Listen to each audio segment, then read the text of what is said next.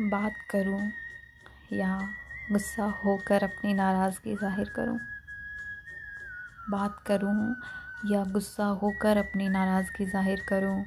जानती हूँ तुम जताते नहीं।